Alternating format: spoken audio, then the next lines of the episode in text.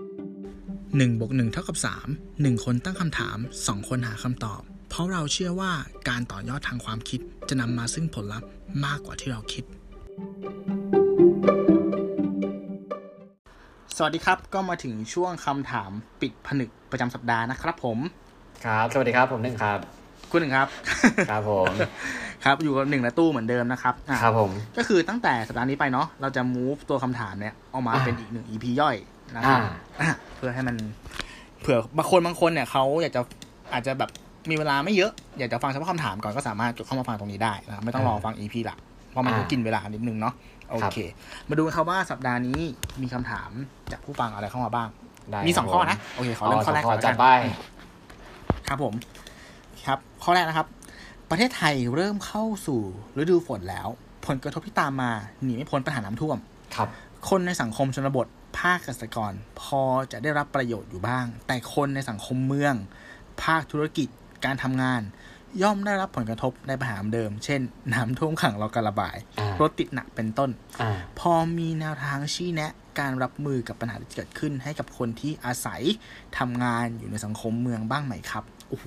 โอ้โห โอเค นนี้ยาก คนถามเนี่ยเขาน่าจะอยู่ในเมืองเนาะ อ่า และสามารถตีต่างได้ว่าน่าจะอยู่กรุงเทพ ครับ ถูกปะเพราะถ้าผมจำไม่ผิดอะกรุงเทพน่าจะเป็น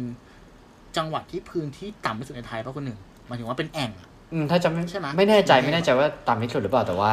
พื้นที่เป็นแอ่งก็เลยทำให้เวลาฝนตกเนี่ย ก็จะไหลมา กองกันในในใน อืม ในเมืองเนาะอืมแล้วแล้วด้วยระบบระบบระบายน้ำที่เลิศเลอนะฮะ ครับ ก็เลยทำให้เรามีคาแนลทุกที่แหละครับ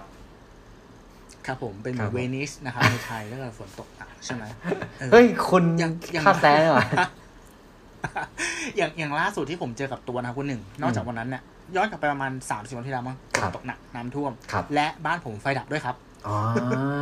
ไฟ โรแม ดับ น ด้ ติ วย ก หนักเข้าไปอีกเออโรแมนติกโรแมนติก ครับผม อย่างนี้อย่างนี้ถ้าถามผมอะ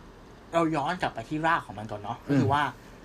กรุงเทพเนี่ยเป็นแอ่ง ครับ อันนั้นคือคาแรคเตอร์ลิสติกของจังหวัดกรุงเทพมหานคร อืม ดังนั้นถ้าจะบอกว่า ถ้าจะพูดเหมือนกับว่า อีสานเป็นพื้นที่เขตแล้งแล้ง เพราะมันไม่มีฝน มันก็เหมือนเป็นคาแรคเตอร์อยู่แล้วปะ ก็ก็ด้วยนะ แต่ว่า เข้ใจไหม คือผม อืม ว่าตอนนี้ค่ะอากาศเนี่ยค่อนข้างแปรปรวน บางที่เนี่ย อ่ะด้วย ใช่ใช่บางที่เนี่ยคือฝนเนี่ยไม่ตกตามฤดูกาลหรือว่าจริง ๆ แล้วอะผมว่าจริงหน้าฝนถ้าพูดนะตอนนี้นะ ผมว่าหน้าฝนกับเกษตรกรเนี่ย มันคาดหวังได้ไม่เหมือนเก่าแล้วเว้ย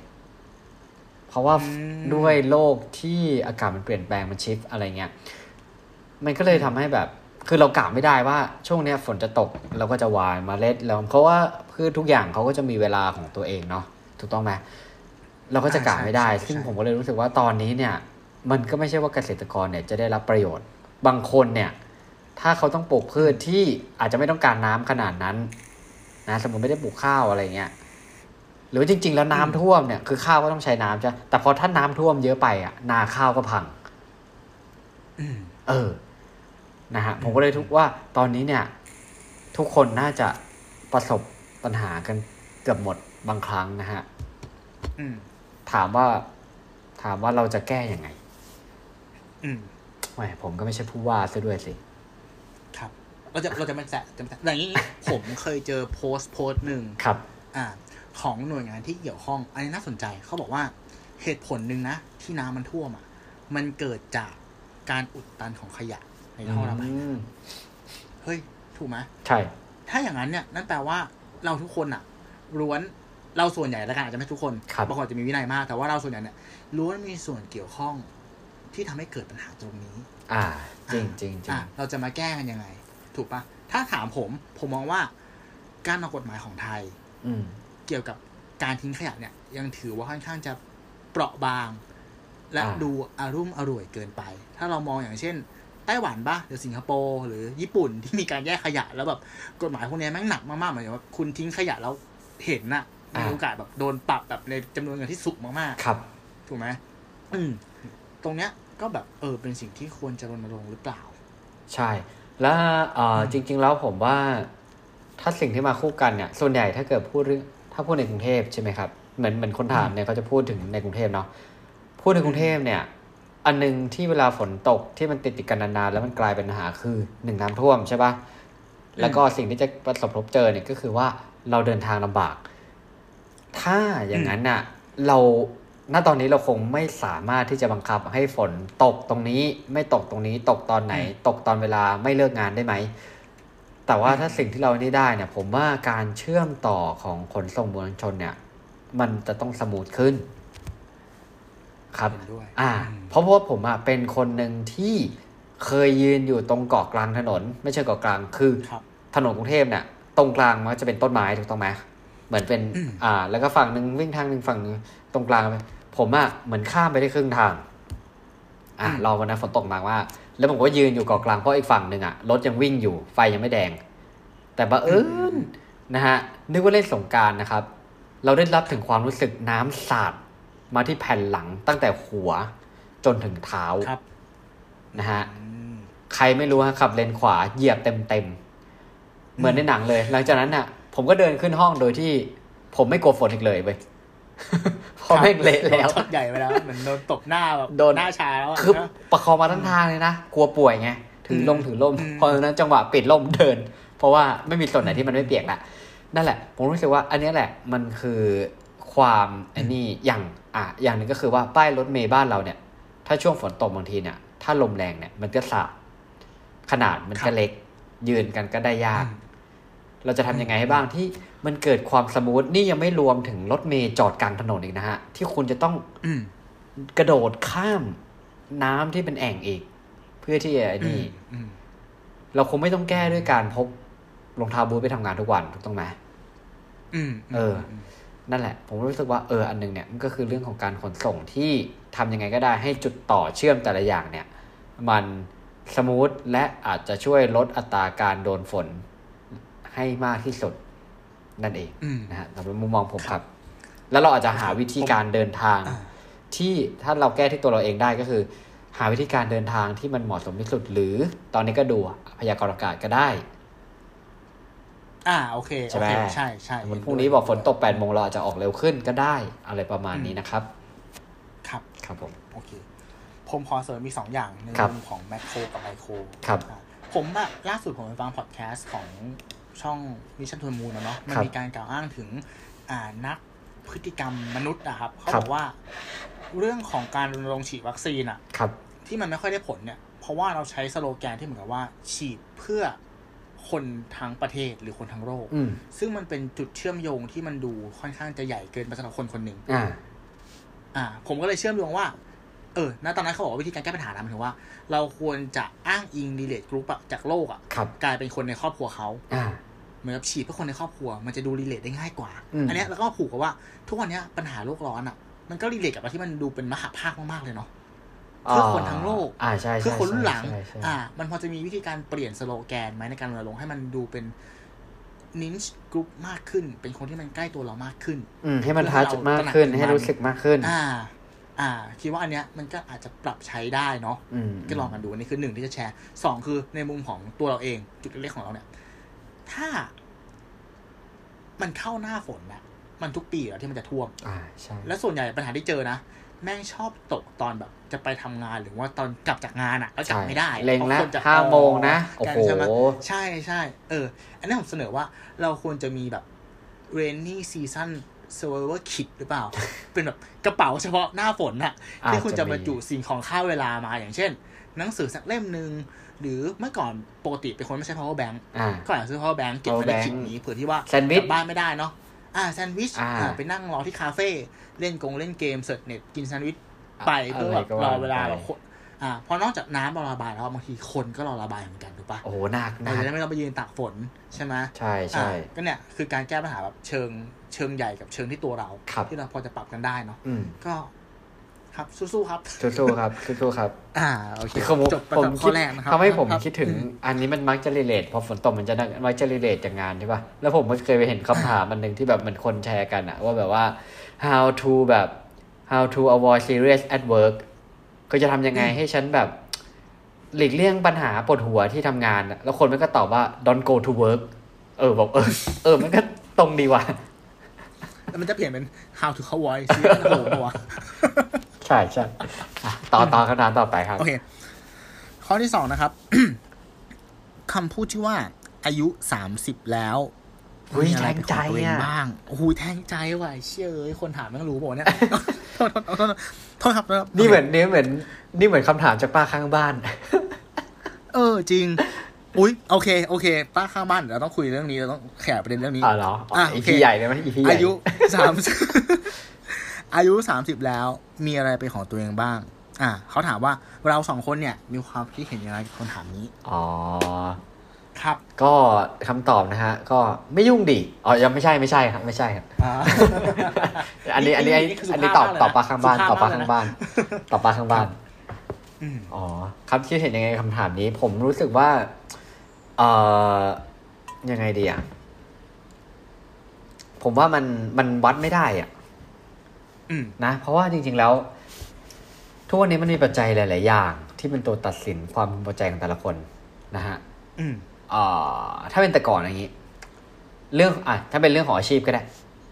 ครับ แต่ก่อนเนี้ยถามว่า เออต้องเรียนจบสูงๆเพื่อจะได้ไปทำงานราชการ คือผมไม่ได้บอกว่าราชการไม่ดีใช่ไหมเอออแต่ว่าแบบเพื่อจะได้แบบมีสวัสดิการมั่นคงหรืออะไรนู่นนี่นั่นอ่ะ แต่ว่าทุกทุกวันเนี้ย ทุกวันนี้บางทีความคิดมันก็เปลี่ยนไปนะฮะผมก็เลยรู้สึกว่าจะเปรียบเทียบไม่เห็นว่า ไออายุเนี่ย จริง ๆ แล้วมันก็ไม่เกี่ยว แล้วแต่ความพึงพอใจ จริง ๆ มันก็แล้วแต่ความพึงพอใจของของแต่ละคนด้วยเนาะ อืม เออ ก็อันหนึงที่ผมผมเคยฟังพี่เจมส์มนทน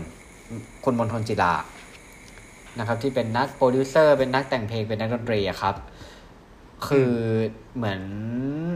เหมือนตอนนี้เขาอายุน่าจะประมาณสี่สิบกว่าๆแล้วมั้งสี่สิบประมาณเนี้ย แต่ว่าเขาก็ยังเขาก็ยังอยู่บ้านอยู่กับพ่อกับแม่ อืมอืม นะฮะ อืม ซึ่งจริงๆ เราตามแพทเทิร์นที่เราคิดในเว้นหัวคือ อายุเท่านี้ออกไปสร้างครอบครัว อืม ใช่ไหมออกไปสร้างครอบครัวแล้วก็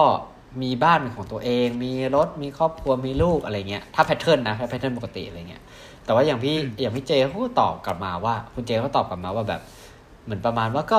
ก็มันก็ไม่ได้มันก็ไม่ได้ผิดแปลกคือผมก็อยู่อย่างนี้แล้วผมก็มีความสุขดี เออ โอ้โห เออใช่ปะแล้วคือมันก็แบบแล้วจะให้เขาออกไปสร้างหนี้ทำไม อืม เออผมรู้สึกว่าผมไม่ยังไม่อยากทำอย่างนั้น เออ มันก็แบบ เราไม่สามารถเอาไม้บรรทัดของของเราไปวัด ใช่ใช่ใช่ คนอื่น อืม ๆได้นะครับ อืม แล้วก็จริง ๆ แล้วคือแต่ละคนเนี่ย ต้นทุนชีวิตก็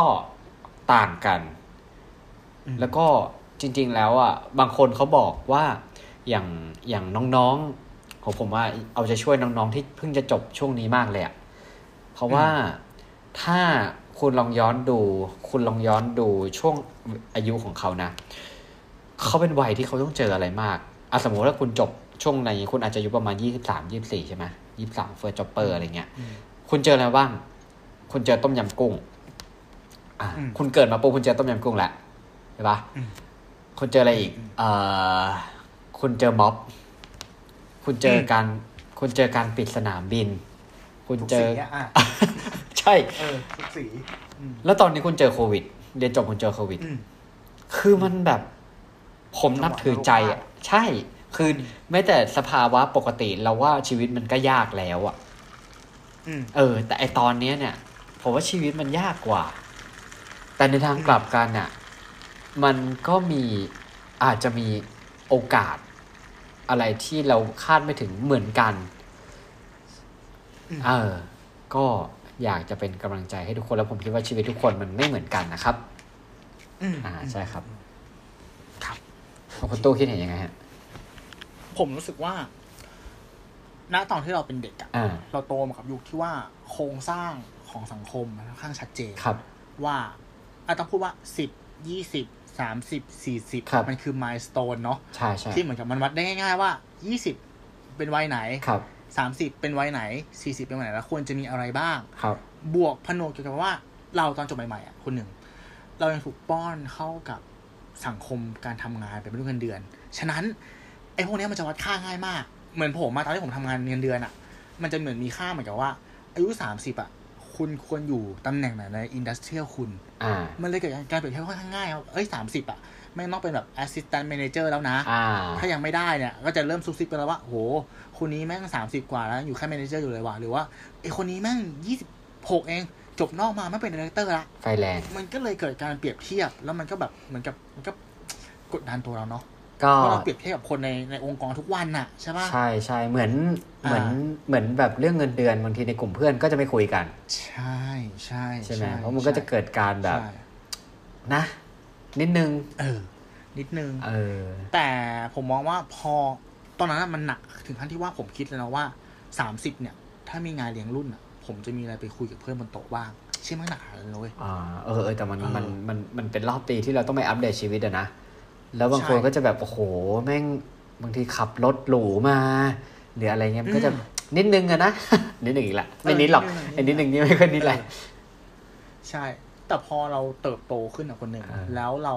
ผมกับคนหนึ่งมีจุดเชื่อมโยงเหมือนกันคือ เรากระโดดจากงานประจำ อ่า ออกมาทำธุรกิจส่วนตัว เออ ทำให้เกมมันเปลี่ยน อ่า ถูกปะ อ่า เรามักจะไม่ถูกเปรียบเทียบละ อ่าอ่า เออ มันจะไม่มีไม่ไม่ เออ มันจะไม่มีมันจะไม่มีลำดับแบบอ่าตำแหน่ง ที่ไม่มีแบบชั้นอ่า อ่าครับ ใช่ตัวเทียบมันน้อยลงแล้วมันทำให้เรารู้สึกว่า เออ พอเราอยู่ในอีกเกณฑ์หนึงอ่ะมันเข้าใจชีวิตมากขึ้นอ่ะ ถ้าพูดถึงว่ามนุษย์แต่ละคนเนี่ยมันคือเมล็ดพันธุ์อ่ะ ถ้าพูดถึงพืชอ่ะใช่ปะ อืม มันยังมีพืชหลากประเภทเลย อ่า พวกแบบพืชยืนต้นที่ ค แบ รั บบ โอ้โหต้องรอเป็นสิบปียี่สิบปี ครับ หรือพืชล้มลุกที่แบบเดือนเดียวก็ขึ้นละ อ่า แต่แบบหนึ่งปีก็ตายอะไรอย่างเงี้ย ครับ ผลผลิตก็ให้ไม่ต่างกัน ครับ ของบางอย่างเนี้ย อย่างทุเรียนแพงๆ หรือเมลอนแพงๆ ที่เหมือนมันต้องตัดตัดลูกออกหมดอ่ะ อ่า เหลือแค่ไม่กี่ลูกบนต้น แล้วใช้เวลาเป็นปีในการบ่มเพาะ ครับ ราคามันก็สูง อ่า ฉะนั้นถ้าเทียบกับชีวิตคนเราอ่ะไลฟ์ไซเคิลของเราแต่ละคนอ่ะ มันเป็นปัจเจกเว้ย อ่า ใช่ปะ ครับ อย่าไปเปรียบเทียบกับคนอื่น แล้วผมว่าสิ่งที่สำคัญมากกว่าตัวเลขของอายุอ่ะมันคือว่าทุกวันเนี้ย เราทำอะไรอยู่ อืม เออทำอะไรอยู่วะ ให้คุณค่า เออทำอะไรอยู่วะเฮ้ย อ๋อไม่ใช่เหรอ ทำะยู่ดีมัน นิดนึงน่ะ นี่แหละเออเออทำงานกันอยู่ใช่ป่ะ เออ เราเรามีความสุขกับมันหรือเปล่า อืม มันสร้างคุณค่าให้กับเราไหม อ่า เออ ลองตัดเรื่องตัวเลข ทั้งเรื่องของเงินเดือน อ่า และอายุออกไปอ่ะ อ่า แล้วแฮปปี้ไหม ถ้าแฮปปี้ก็ขอตอบคุณเจมส์มนทนนะครับก็ผมแฮปปี้ เอ แล้วไงอแล้ว วะ ทำไมอ่ะ ใช่ป่ะ เออ เออ มายุ่งอะไรกับชีวิตกูวะไอ้ป้าข้างบ้านใช่ปะ เออจริงๆจริงๆว่าผมว่าทุกวันนี้คือมันมันค่อนข้างวัดกันวัดกันยากเหมือนกันนะฮะและความพึงพอใจของแต่ละคนเนี่ยคือมันมันมีอาชีพอื่น ๆที่เอ่ออย่างสมมติยูทูบเบอร์เงี้ย ม โอ้โหบางทีเราทำงานแทบตายนี่รายได้บางทีเราแบบโอ้โหไม่สามารถที่จะเทียบกับยูทูบเบอร์ได้เลยอะใช่ป่ะ จง ใครจะไปคิด จริงๆจริง อดีตถามว่าย้อนไปประมาณ 20 ปีที่แล้วเนี่ย ๆอืม บอกว่าจะเป็นนักรีวิว อืม ผู้ใหญ่เขาคงขำอ่ะ แม่คงด่า เออ เออ ทำอะไร เออใช่ ทำ ป่ะ อะไร แต่ทุกวันนี้เนี่ย อืม โอ้โห คิดดูดิ ปีหนึ่งทำเงินแบบ เหมือือน ม เราทำงานหลายปีอะอะไรเงี้ย ก็ ใช่ใช่ใช่ ก็นั่นแหละครับ ก็ผมว่ามันก็คือการที่เราเดินไปในในในในความเร็ว ความเร็วของ อืม ตัวเราเองที่แบบเพจของเราที่เหมาะสมที่สุดแล้วกัน อาจจะเหนื่อยบ้าง อ่าใช่ตามใช่ pace ของตัวเอง แต่ว่าก็คงไม่สบายจนเกินไปจนจนเราเหนื่อย อืม อะไรเงี้ยครับ ครับ ประมาณนั้น คุณหนึ่งเราใจตรงกันเลยว่ะ คือคำที่ผมคิดในหัวคือคำว่าเนี้ยแหละ อ่ะเหรอ การหาเพสของเรา นี่สมเป็นพิธีกรคู่กันจริงๆนะครับ อืม เรานี่นะ ต้องต้องขายคอร์สแล้วไหม เนกัน ไม่ต้องขายคอร์สขายดีกว่าคำตอบของคำถามเนี้ย มันทำให้ผมนึกย้อนกลับไปถึงอีพีเนาะ อ่า เร็วแค่ไหน โอ้โห ถึงจะดีพอ ช้าแค่ไหนถึงจะพอ โอ้ ดี โห เป็นอีพีต้นๆของเราเลย คน ณผู้มาสนใจนะครับ ก็ย้อนไปฟังดู แน่ใจนะ อ่า แน่ใจจะแนะนำให้คุณผู้ฟังจริงเหรอครับ คุณผู้ฟัง อ่า ผมก็ไปฟังเอง ช่ ผ วง ม บ่าย ยังเขินเลย พูด นั่นแหละนั่นแหละ เออ ยังพูดอะไรกันงุ้งงิ้งงุ้งงิ้งงงเหมือนกันนะฮะ แต่ว่าช่วงนั้นใหม่ๆจริงๆเนาะ ยังแบบ นั่นแหละจริงๆ อ่า ยังงงๆกันอยู่ครับผม ใช่ใช่ใช่ครับ อ่ะ ก็ชิวๆสบายๆ ครั เนาะ บ กับคำถามของสัปดาห์นี้ ครับ สัปดาห์หน้าจะมีคำถาม